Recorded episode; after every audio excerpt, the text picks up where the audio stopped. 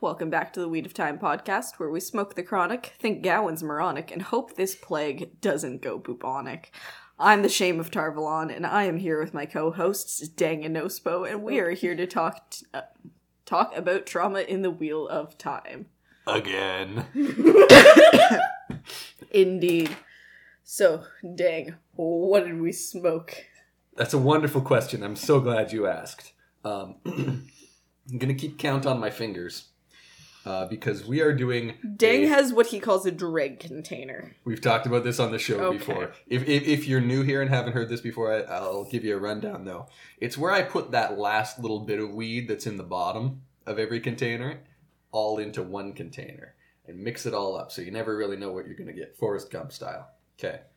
So Nospo's never seen Forrest Gump, and we still haven't shown her. Maybe we'll do that tomorrow. So we've got uh, Redecan Outlaw, which is a sativa.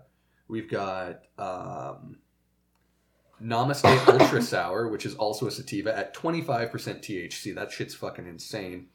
Um, there's I can bring up the chart. Color Cannabis Ghost Train Haze in there, which is another sativa hybrid.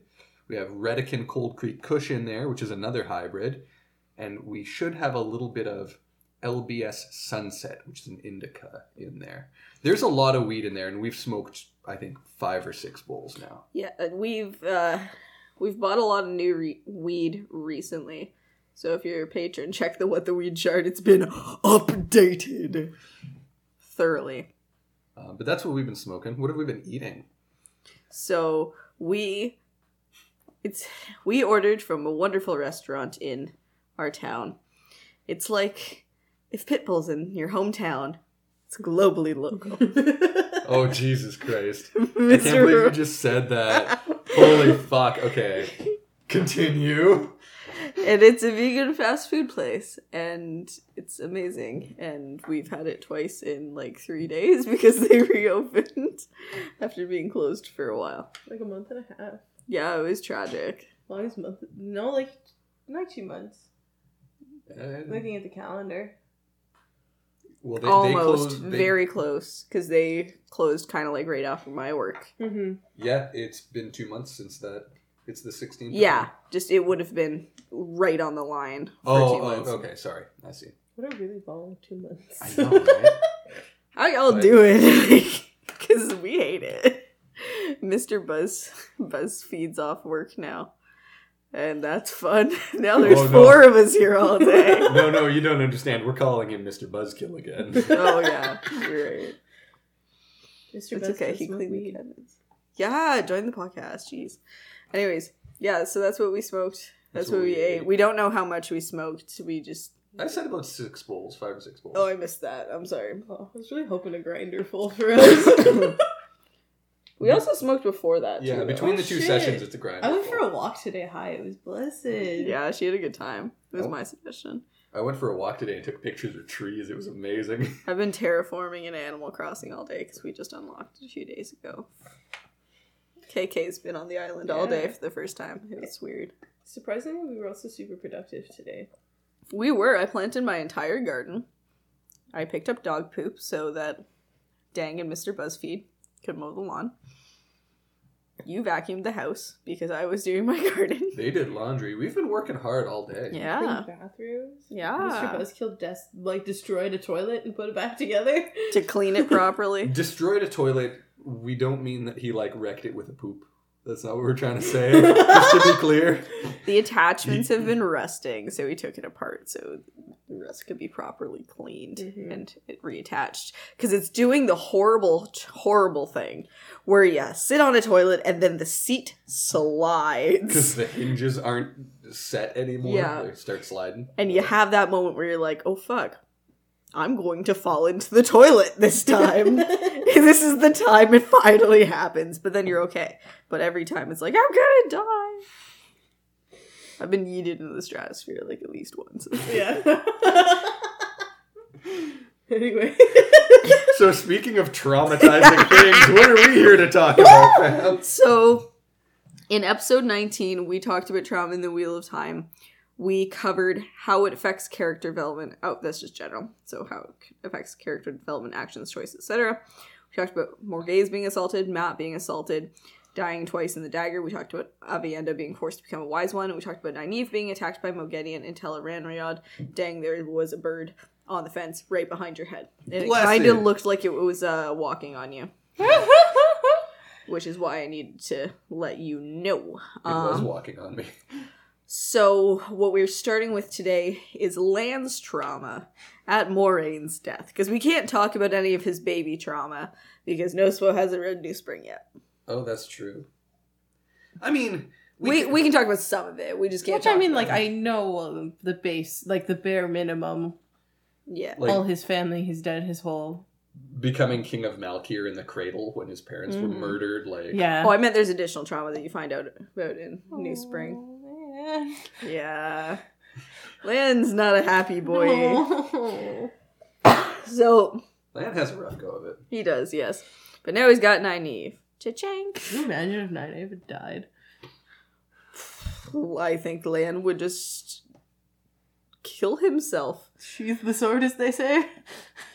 No, I think Lan, considering the city he was in, he was in Ebou Dar, he would have gone over to the Rahad and he would have just gone around fighting people until someone killed him. Probably. And I don't think someone would have killed him is the issue here.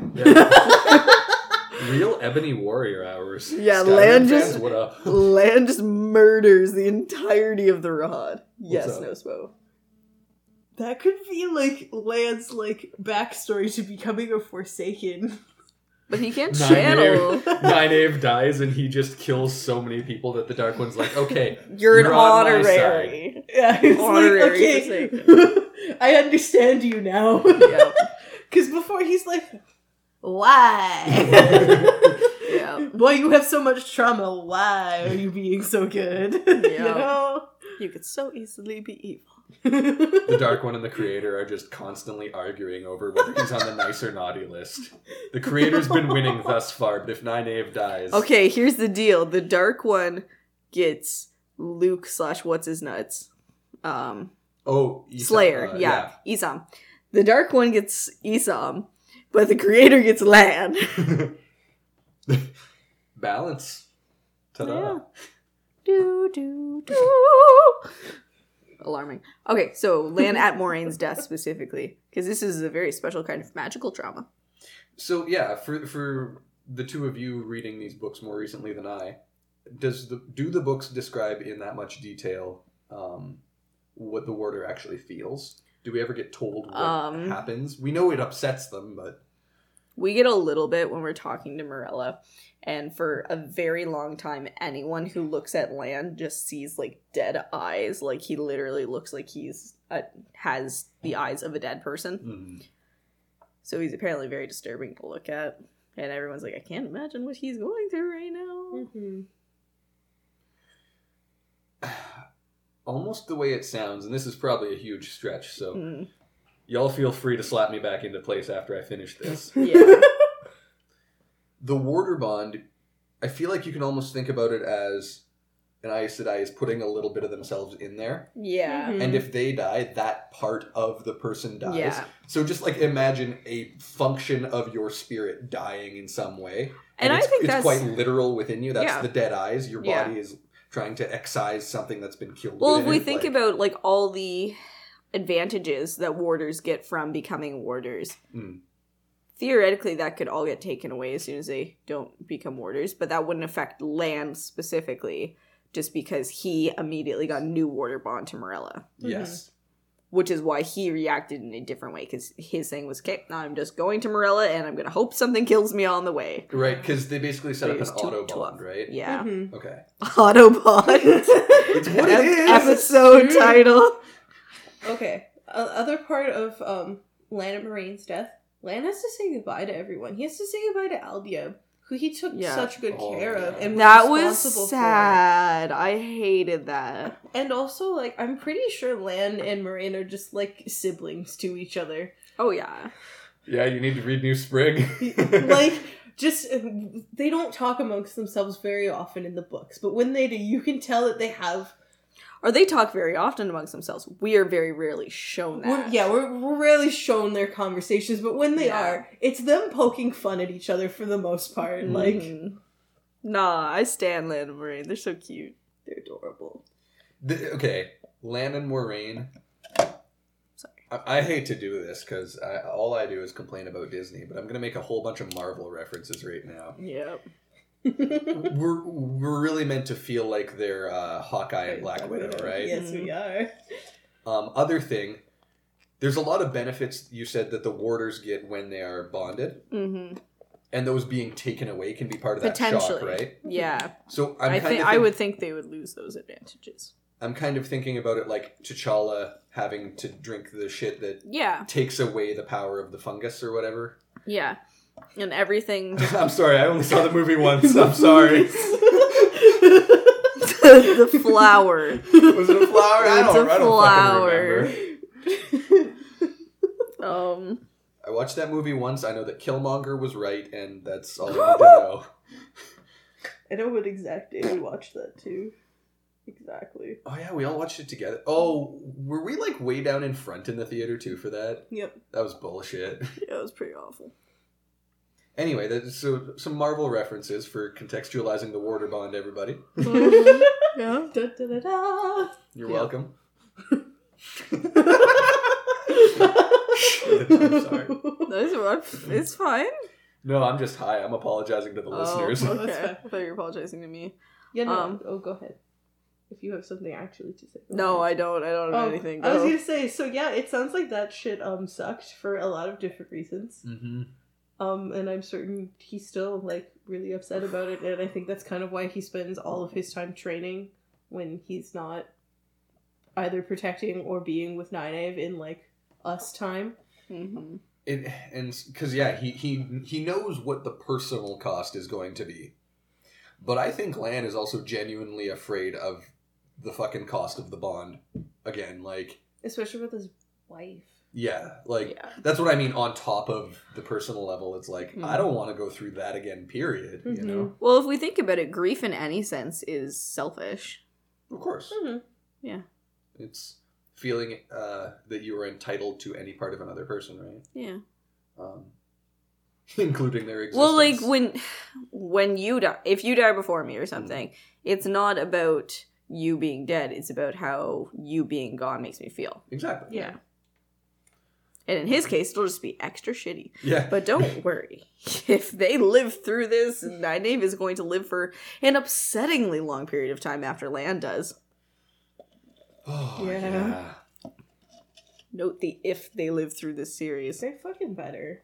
I would be very upset. I have shipped them like since the beginning. What if one does and one doesn't? I would feel the same way exactly how I feel about Faile and Perrin. It just isn't allowed to happen. Understandable. I just can't let either of those t- four people not have their uh, respective partners. Like they just need them badly. Like anyone want a dang confession? yeah, I never shipped Lan and Nynaeve. Once they like, it was clear they were into each other. I was like, no, I'm cool with it. This is fine. I like this, and I enjoyed their plotline together. But up until that point in Eye of the World, when Moiraine's like, "Yeah, I see the fucking googly eyes. Do what you want to do." Until that moment, I had read nothing that made me go, "Hmm, they're cute together." You know what I mean? That's kind of when it gets introduced, honestly. Okay. Except he compliments her on her trekking abilities. yes, That's kind of it. That's Okay. all. yeah. Be- because it when when reading, I got the distinct impression that it was like Moiraine put it together. You as a reader were supposed to know by now too, and I was like, how? Okay, but like here's the thing. Did Robert Jordan write any romance in a natural way? No, No. absolutely not. My point. I rest. Yeah. That's valid. Fuck. it's either I hated them forever and now I love them, like Faile and Perrin, or it's I saw you and I'm in love with you forever and I would die for you. Like Die Lan for and Rand. Nynaeve and Rand and all of his biddies. And Elayne and Aviendha. yeah. yeah. okay, like it should happen though. Like I'm kind of pissed it doesn't. I know. Because it was the perfect time, Robert Jordan. Yep. It was. Yeah. Uh, what could have been? If only Robert Jordan didn't make all of his LGBT characters evil. Yeah. That's going to be its own. There's some maidens, someday. I think, and there's some there's some randoms that we never really delve into. But yeah, that'll be an episode, probably the Cool Story podcast. Look out for that. Oh hell yeah! Yeah. Oh, Uh, actually, no, not to an extent because Matt hasn't read. Most Yeah. I was. Shoot. I was. We'll talk about I it a little bit, but it'll probably also be in another episode. But look forward to an upcoming collaboration with Cool Story podcast. All right. Although by the powers of time travel, I think this will come out after yeah, that. We'll see. Because with the guest stuff, we've historically rushed them out. That's true. We'll see. See, Who's see what to say? All right. Uh, anything else about Lan at Moraine's death and his other uh, associated trauma? Well, okay. This is something that other fantasy gets into pretty well, but maybe Wheel of Time doesn't as much. Uh huh.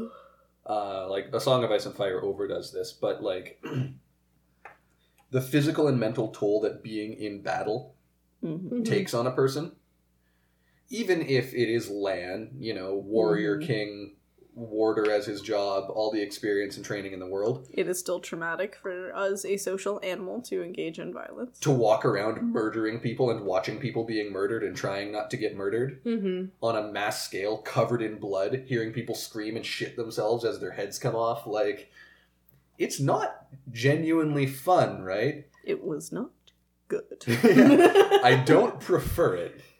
And so I think we can't discount for any character, but especially for Lan because of his yeah. extra Entire experience, life. right? His yeah. whole life.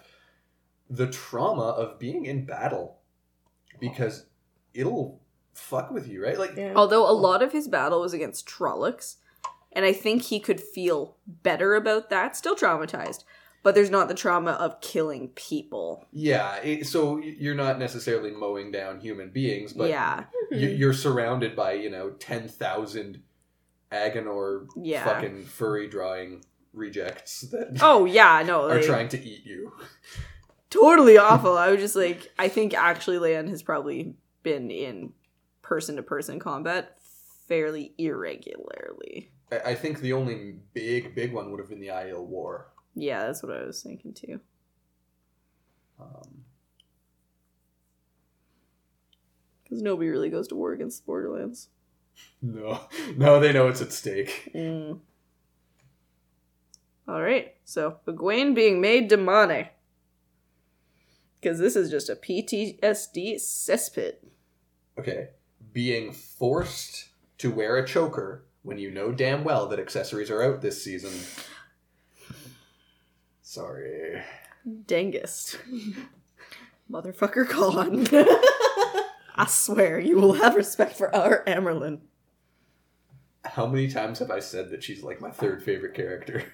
I have nothing but respect for Egwene. I also have nothing for respect for the comedic arts.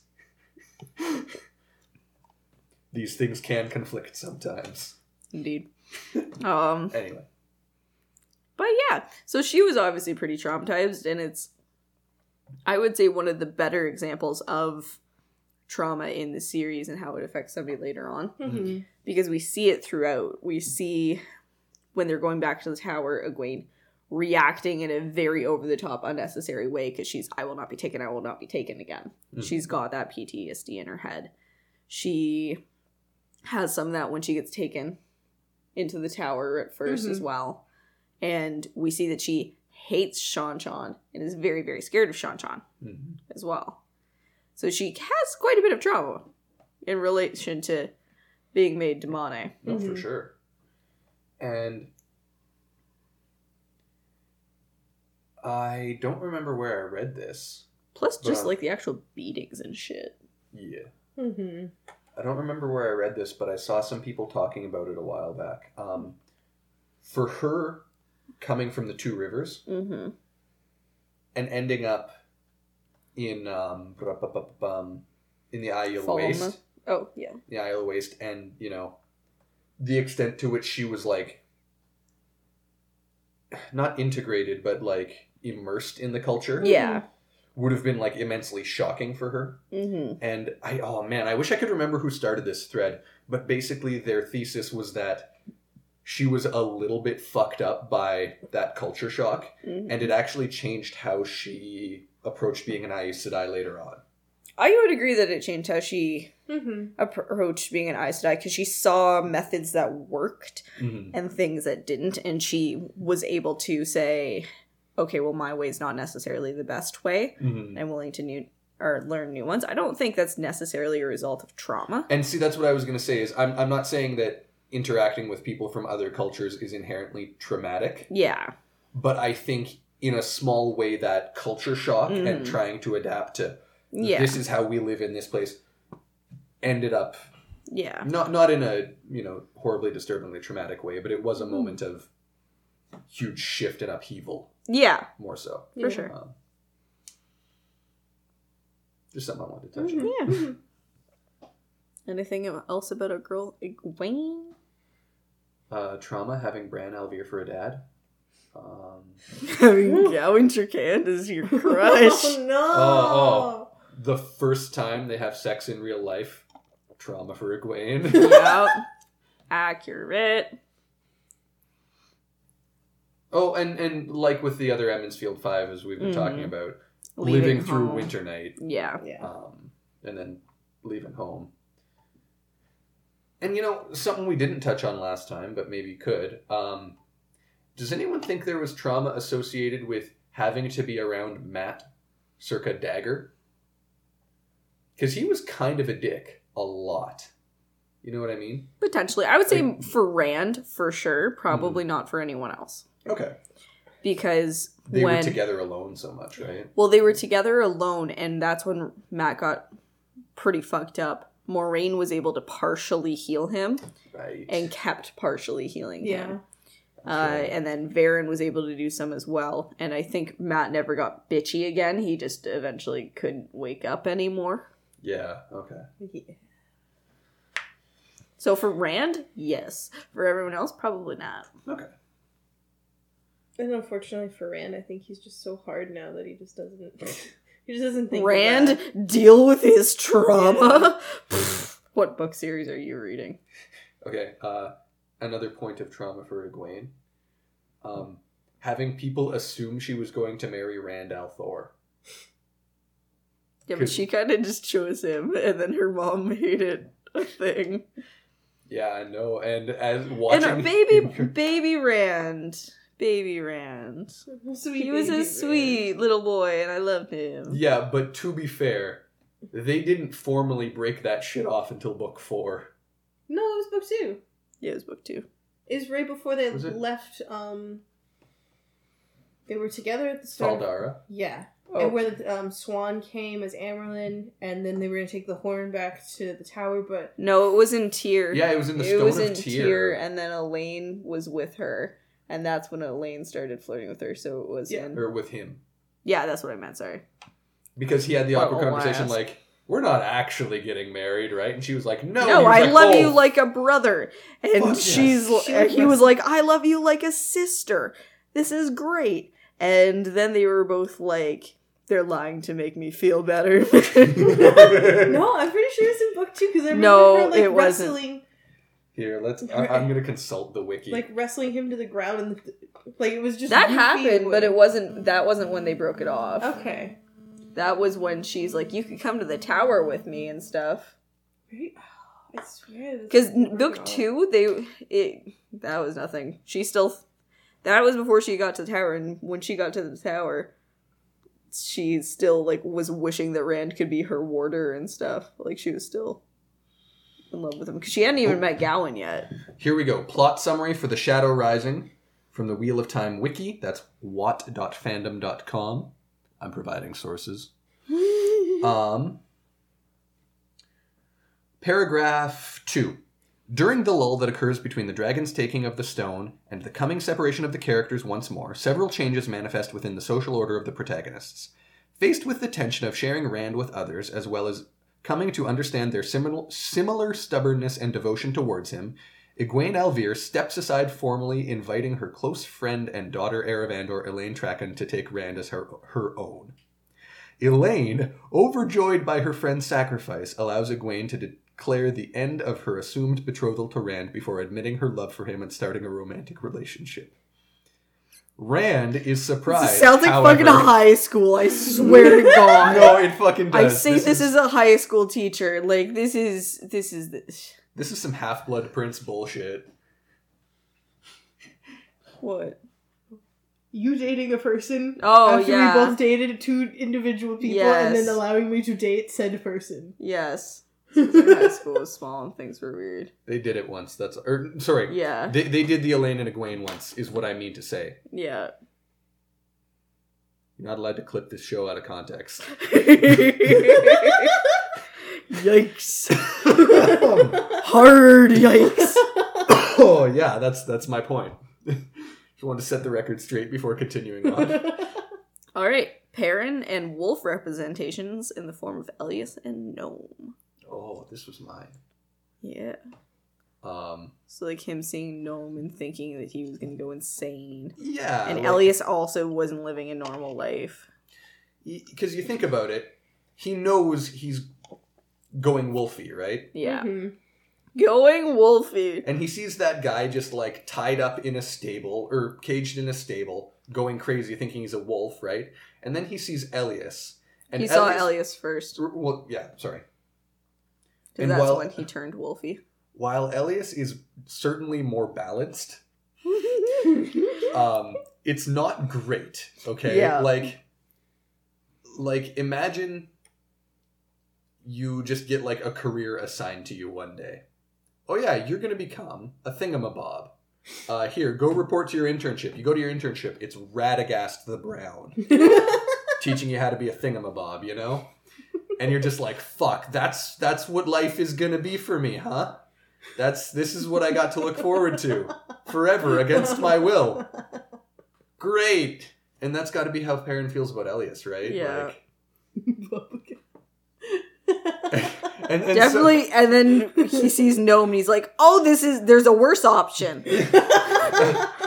it really is Great. my way or the highway, huh?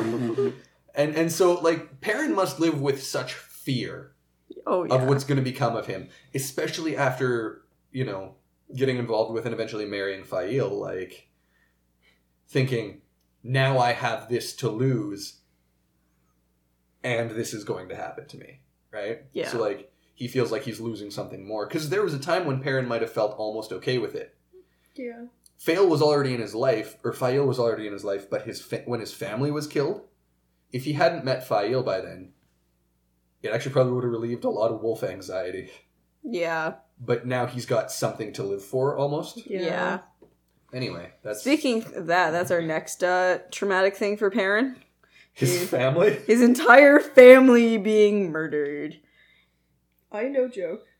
Um, read this at a place of work and texted them in our group chat and said they killed Perrin's entire fucking family very angrily into the group chat and just She was like, "Why did you make me read this fucking book?" And it's like you're gonna get to the Rhuidean flashback, and it'll be fine. Don't worry. I was very upset. It's very upsetting, and I think the way that Robert Jordan wrote Perrin's grief, like when Faile's like, "No, you need to cry. You Mhm. need to." I think that was one of the more well written parts in the series, and it was definitely a highlight upon rereading both times. No, that's very fair. Um, Like An it's upsetting highlight, Yeah. but highly upsetting. but it was written so well. Mhm. I think the Luhhans were also written really well in that part as well Mhm. because they were like Perrin, no, like Yeah. Like they're trying to step in and parent Yeah. him almost. Like, Like we're, we have to tell you this because we're the ones who are closest to you here, and also we love you and we'll take you in as our own. Like yeah. you still have us, we promise. You know, Yeah. Um, we know we can't replace what is lost, but we're something. Yeah. You know. Oh, and then he meets the little um Aybara cousin, and it's very sweet. Mhm. So I'm gonna make this a little dark for a bit. Yeah, that's. Sorry. It, it is a trauma episode. I suppose we have to go dark. Yeah. Um, something I struggle with in fantasy a lot is like empathizing with the characters Mhm. because it's all so out there, right? Yeah. And so earlier when I was talking about the trauma of being in a battle, Mm-hmm. I try to think about that shit a lot when I'm reading stuff like Dumai's Wells Yeah. because it's exciting, it's cinematic, it's very big battle, but you really want to keep yourself grounded in what they're actually feeling. I, I Mhm. feel like that's a little more true to the story that's being told.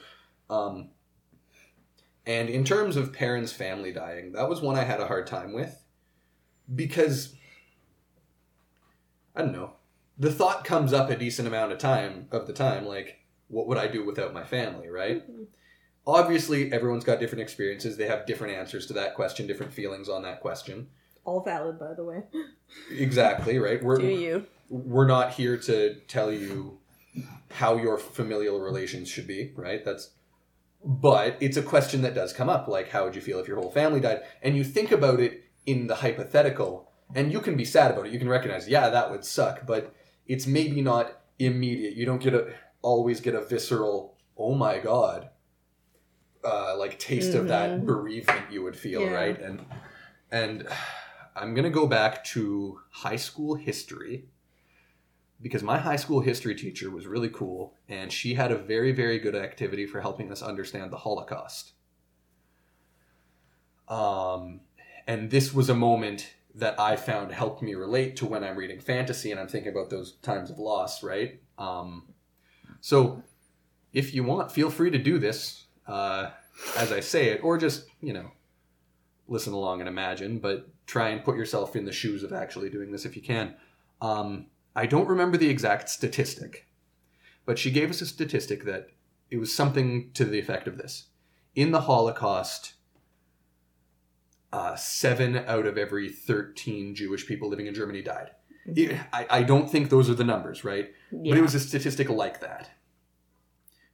But before she told us that statistic, she said, Here, do me a favor.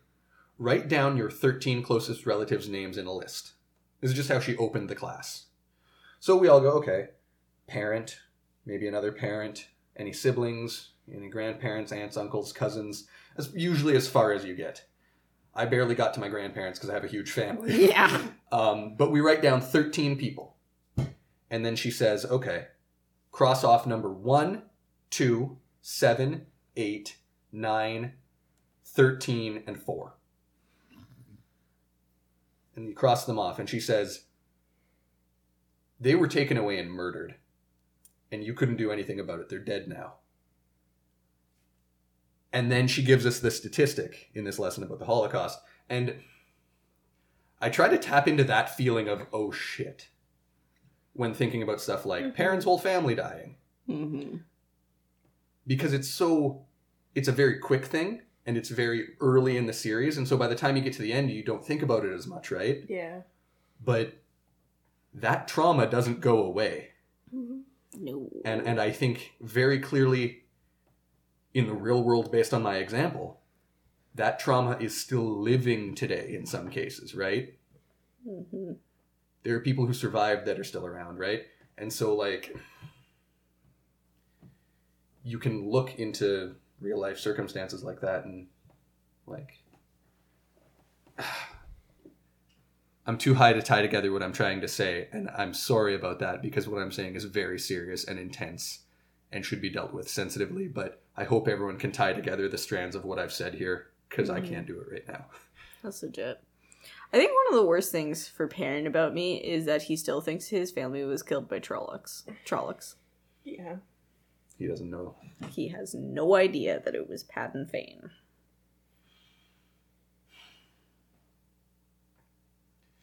For those of us that have read the last book though, Mm. I think that maybe helps. Yeah. Um, just because of where the two plot lines go. Yeah. Um, so no, uh, it if, if he doesn't it makes know, sense, maybe but better. yeah. Yeah.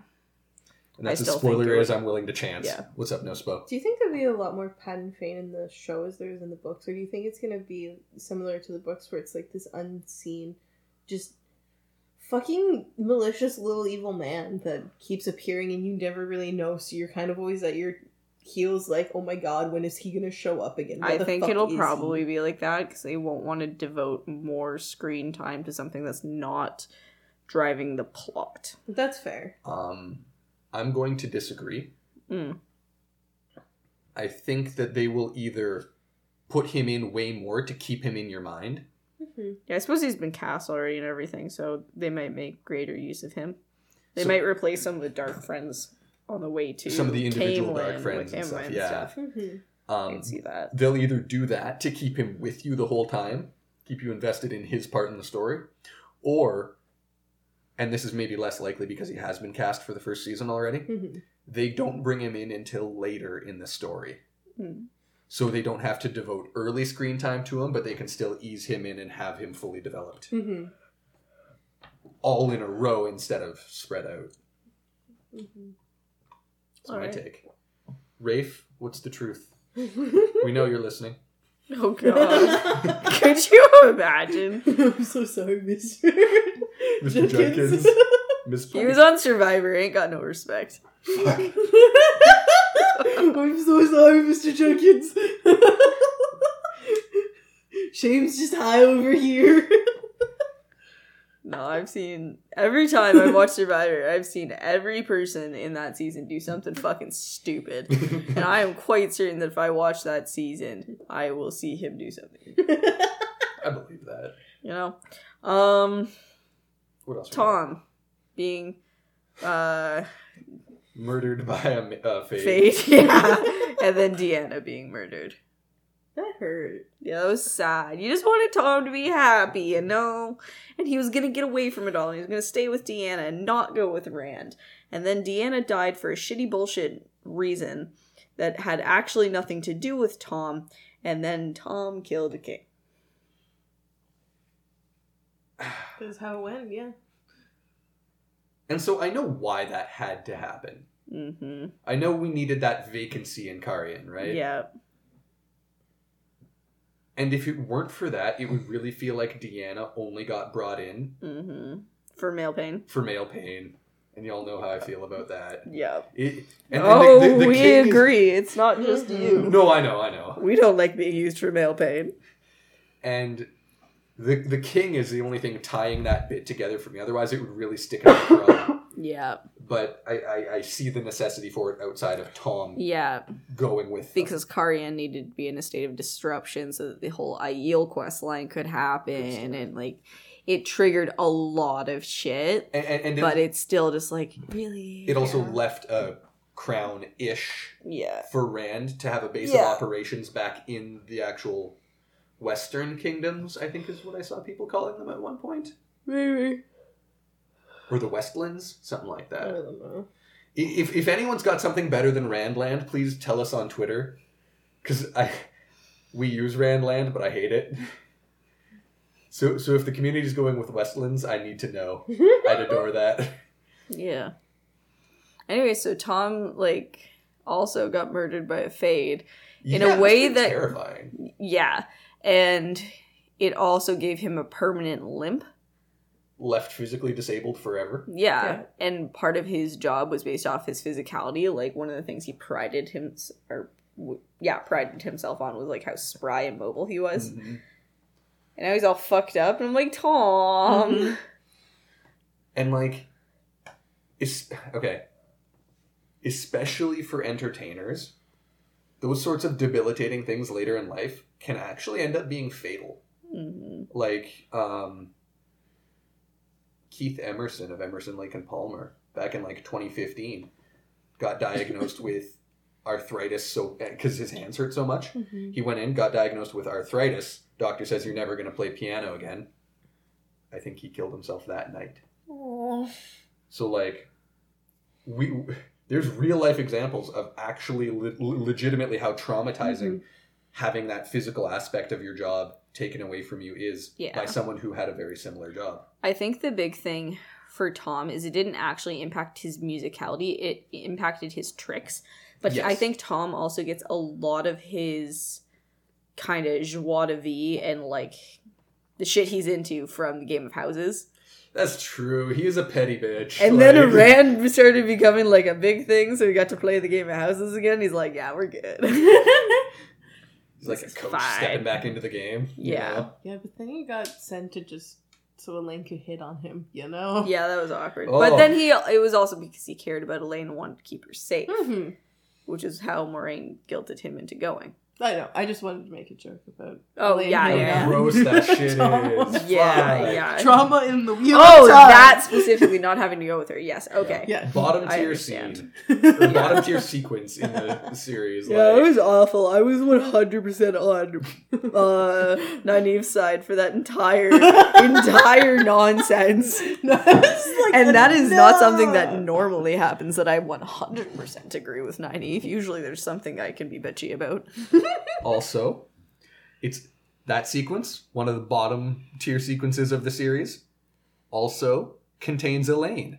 Coincidence? I think not! That was What is so it? loud. Pardon? What is it? No, no, the hitting on Thom. Oh, okay. I thought you said what was your other least favorite Elayne scene. Oh, there's many. Oh, okay. That's my point. I'm drawing a correlation and causation, correlations without equal causation. But in this case, it does. With more study and research, sure. Um, oh god, we're. T- it's Rand time. oh, fuck. Does that- this need to be its own I was gonna say, we might actually need to not do Rand, because I think Rand might need to be an episode. How long are we? We're already at almost 45 minutes.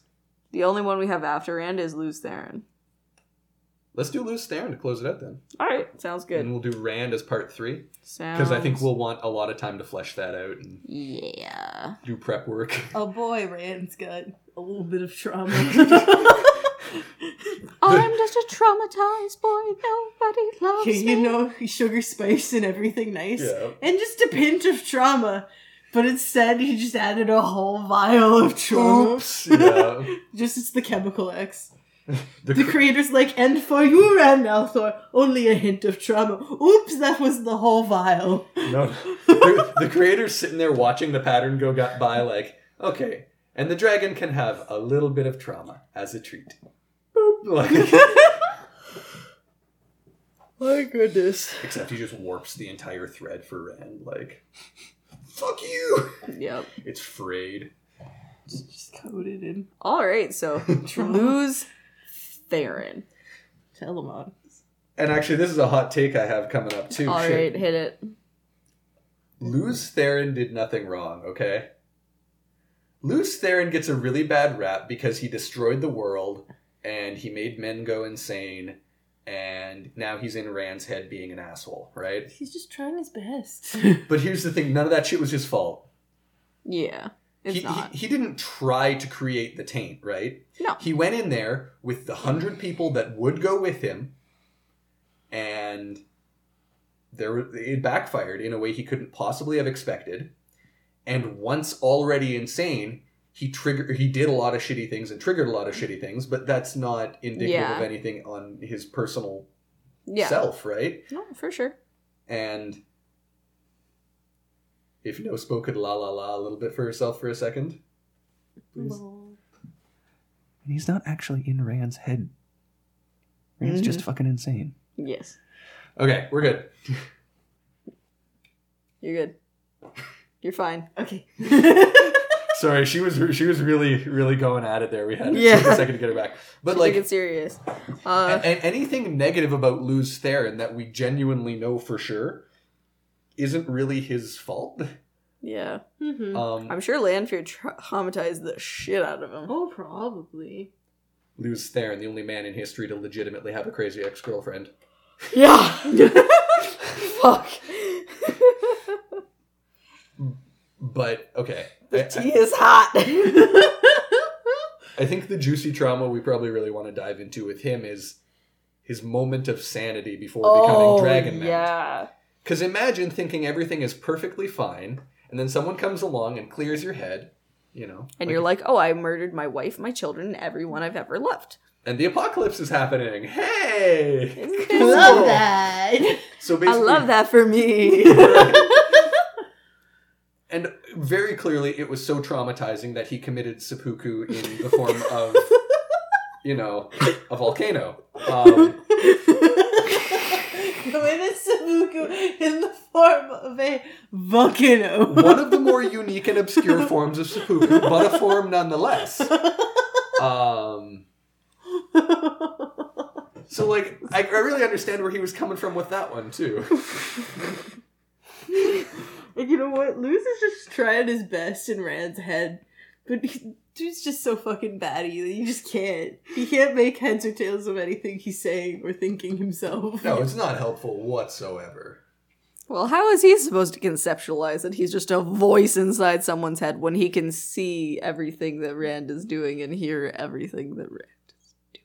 and can uh, try and reach out for the power, which is hella scary. Yes, it's So- not good. Here's something, and this is going to be mildly spoilery, but only insofar as it tells you something that doesn't happen in the books. Mm. For a solid, like, three or four books, I kind of got the impression that Rand and Lews Therin were existing in their own times through a united mind. Mm. So, like, Lews Therin was actually existing Mm-hmm. at the time that he was talking to Rand in his head and trying to do his own shit. Because he has this moment where he asks, Why are you a voice in my head? Mm-hmm. to Rand, or, or Yeah. like something like that. Yeah. What if Rand is showing up in the Age of Legends Mm-hmm. as a voice in Lews Therin's head? Poor Lews Therin. Well, exactly, right? He's just got this insane fucking young but then Lews Therin also would not have been traumatized by the box. That's true. And yeah, that that was a hole in my theory. But it was a cool way to read the books for a while. Yeah. Um, just fun thing. Yeah. Mhm. Neat. I don't remember if I was actually going towards a point with that. But yeah, spoiler alert, that's not what happens. that would be kind of cool though. Still not Oh. as bad as you reading the entirety of the series waiting for the dragons to show up. He got toe rocking and he's like, ah!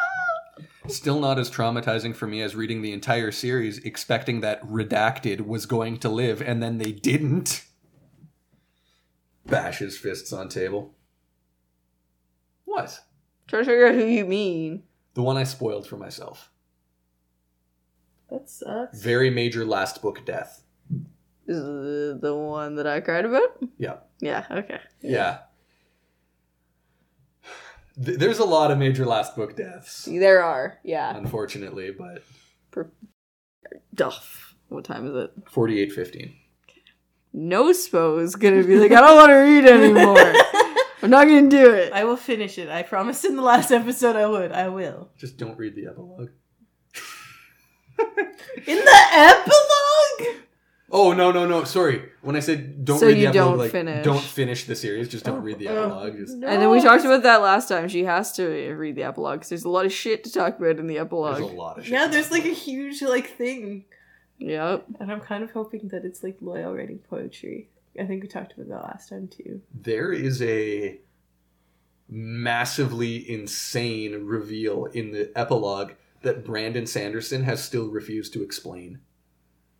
There are still things we don't know about the epilogue. That's fucked. I love that about a series. It- it's pretty sweet, right? I love when there's something. But also, Brandon Sanderson, tell us, please. Please. Yeah, really. Because I think please? Harriet gave him permission. After 10 years, I think. Oh, okay, okay. Which we're getting close. Hopefully. Memory of Light was like 2014 or something. really Or 20, Oh, that. 2012 maybe. I hate that that's getting close. Yeah. Uh, Really? Awful. I didn't realize it happened. Yeah. But that's when it finished. Wow. Well, I was in university when the hardcover Memory of Light was still in stores Oh, shit. That's insane. because I remember seeing it in the summer of 2013 at a local bookstore. That's Um, fair. But here we go, googling a memory of light. Book by Brandon Sanderson and Robert Jordan. Originally published January 8th, 2013. Pretty close. Wow. That's kind of crazy. Yeah. Because it started so long ago. Yeah.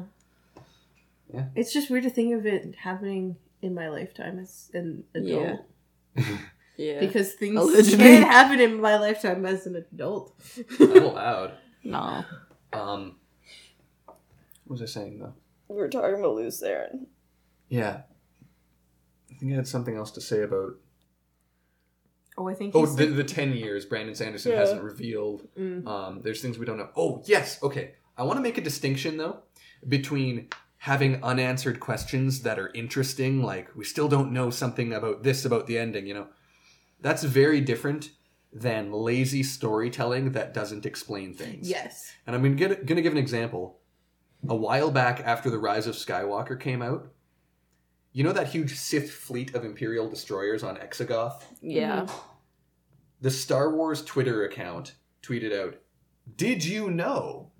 And they explained that the uh, Sith fleet was made by a bunch of Sith cultists and cloners who had taken over that planet and brainwashed the population to help them make this fleet. And Elijah Wood replied, because it was a did you know? And then they said all this with a picture of the fleet. And Elijah Wood, our man Frodo Baggins slash um, Todd. Todd, yeah, Todd Brotzman, um, Dirk gently so he said, No, how would we know that? Because it's true. Star Wars is just expecting you to fucking believe that they somehow had 10 fucking billion Imperial Star Destroyers for no reason on a planet that seems to be empty other than one giant box under which a guy is alive plugged into wires. Like, Yeah. they just expect us to buy all that shit with no background and no fucking explanation. That's lazy fucking storytelling. hmm Yeah. And there's a difference between that and having something in the epilogue of Wheel of Time where we're like, we still don't know what happened there. Like, Yeah. what? You know? I think I know what happened there, but We all have our ideas, I'm sure, Yeah. but like, yeah. I'm just, I'm just saying, there's a difference between. We'll uh, talk about them when Nostmo finishes the series. I wish.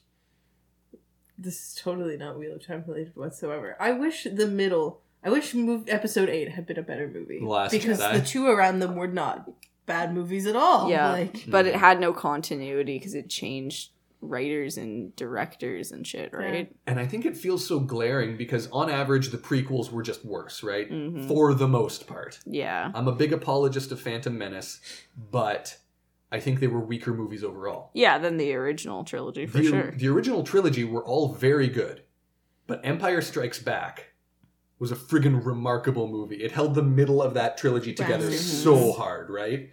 Best Star Wars movie of that, you know, the original six. The Last Jedi is by far the weakest movie in its trilogy, and it just feels like this huge hole in the middle because you Mm. It- don't it's have an definitely the empire, weakest in all all nine. I would say for sure. probably yeah. and like it just leaves this big bullshit hole in the middle of an otherwise pretty good trilogy right Yeah. like Mhm. We needed another empire in there to really just knock it out of the park mm-hmm. and Yeah. we didn't get that thanks Rian Yep. johnson Rian johnson i think that was his name He was the one who, or who was the one that act who did the first and third ones? jj abrams Yes. Okay, that sounds right. All right. anyway this is our episode about star wars Yeah. thanks for tuning in Thank you for joining us for this episode of the Weed of Time podcast, and we hope you tune in again soon. Please let us know any of your thoughts on today's episode on Twitter or Discord at the Weed of Time, and check out our Patreon for cool bonuses like our bonus fantasy series, where maybe we'll just fucking talk about Star Wars. Basically, we just do this, but about other fantasy series. Like we have the Lord of the Rings one, Game of Thrones, we have two Harry Potter ones.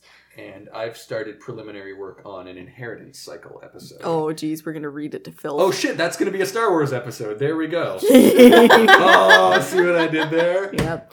If you have a second to rate and review our podcast, we would greatly appreciate it. And until next time, remember that the weed weaves as the weed wills. I never know what to say at the end.